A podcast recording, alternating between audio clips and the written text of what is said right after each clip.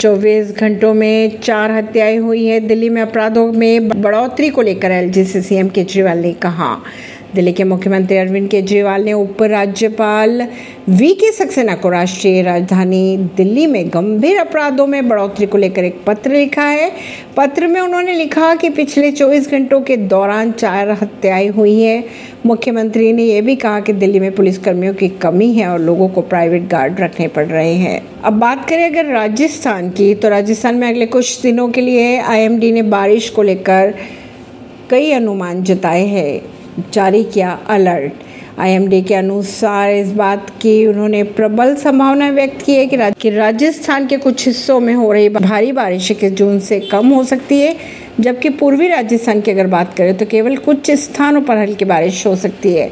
वही आईएमडी ने 24-25 जून से पूर्वी राजस्थान में फिर से बारिश बढ़ने के आसार जताए। पीएम मोदी व गृह मंत्री अमित शाह सहित कई राजनेताओं ने राष्ट्रपति मुर्मू को दी जन्मदिन के बधाई। ऐसी खबरों को जानने के लिए जुड़े रहिए जनता श्रेष्ठता पॉडकास्ट से। परवीन दिल्ली से।